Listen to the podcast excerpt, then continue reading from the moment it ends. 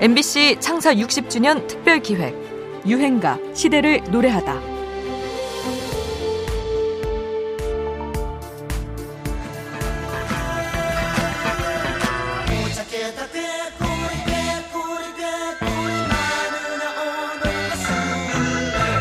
어떤 가수가 한 시대를 주름잡고 나면 음악 팬들은 또 다른 새로운 스타를 찾기 시작합니다. 1980년대는 가왕 조용필의 시대였는데요. 80년대가 저물어가면서 음악 관계자들도 그렇고 팬들도 조용필 다음은 누구지? 이렇게 질문을 던지기 시작했습니다. 그때 밴드 부활 출신 이승철이 솔로 활동을 시작하면서 그가 가왕의 다음 주자가 될 것 같다는 얘기가 퍼지기 시작했죠. 그 시작이 바로 1988년 안녕이라고 말하지 마였는데요.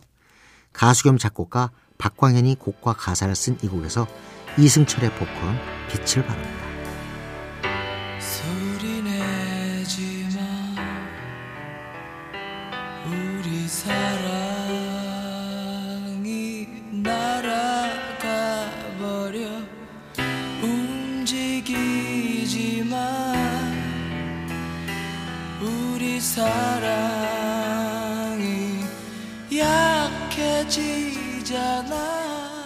도입부의 노랫말, 가사 자체도 감성적이지만 이승철의 목소리에 실리면서 단박에 우리의 마음을 흔들어 놓게 됩니다.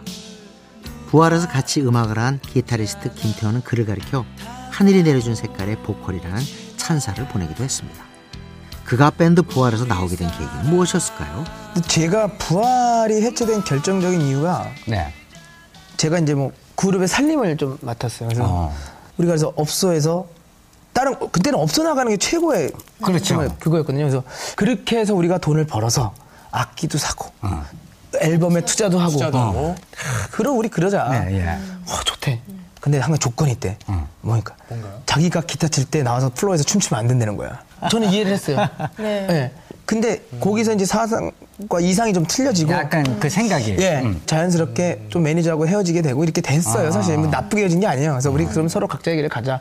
이유가 어찌됐든 1990년대는 유독 밴드를 나와 솔로 활동을 시작한 사례가 많았는데요.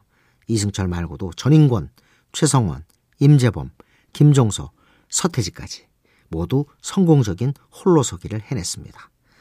어쩌면 1980년대가 밴드로 상징되는 우리의 시대였다면 1990년대는 솔로의 시대, 나의 시대로 가고 있었는지도 모르겠습니다. 오늘의 유행가입니다. 이승철의 아녀이라고 말하지 마.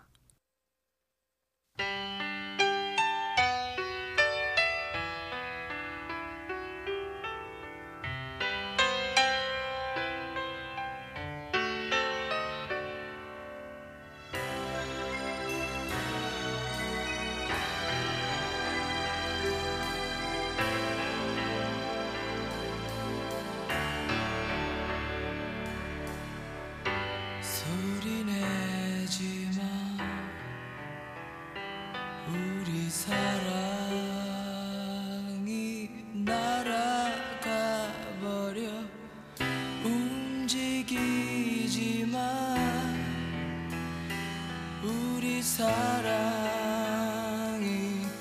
약해지잖아.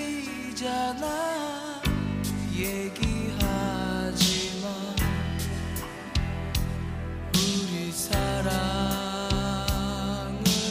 누가 듣잖아. 다가오지 마 우리 사랑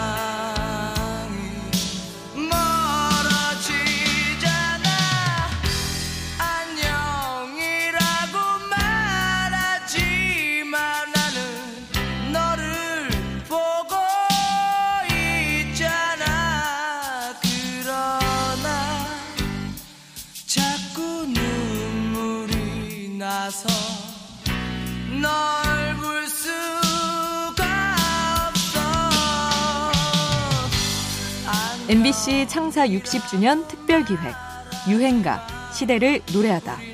지금까지 음악 평론가 임진모였습니다.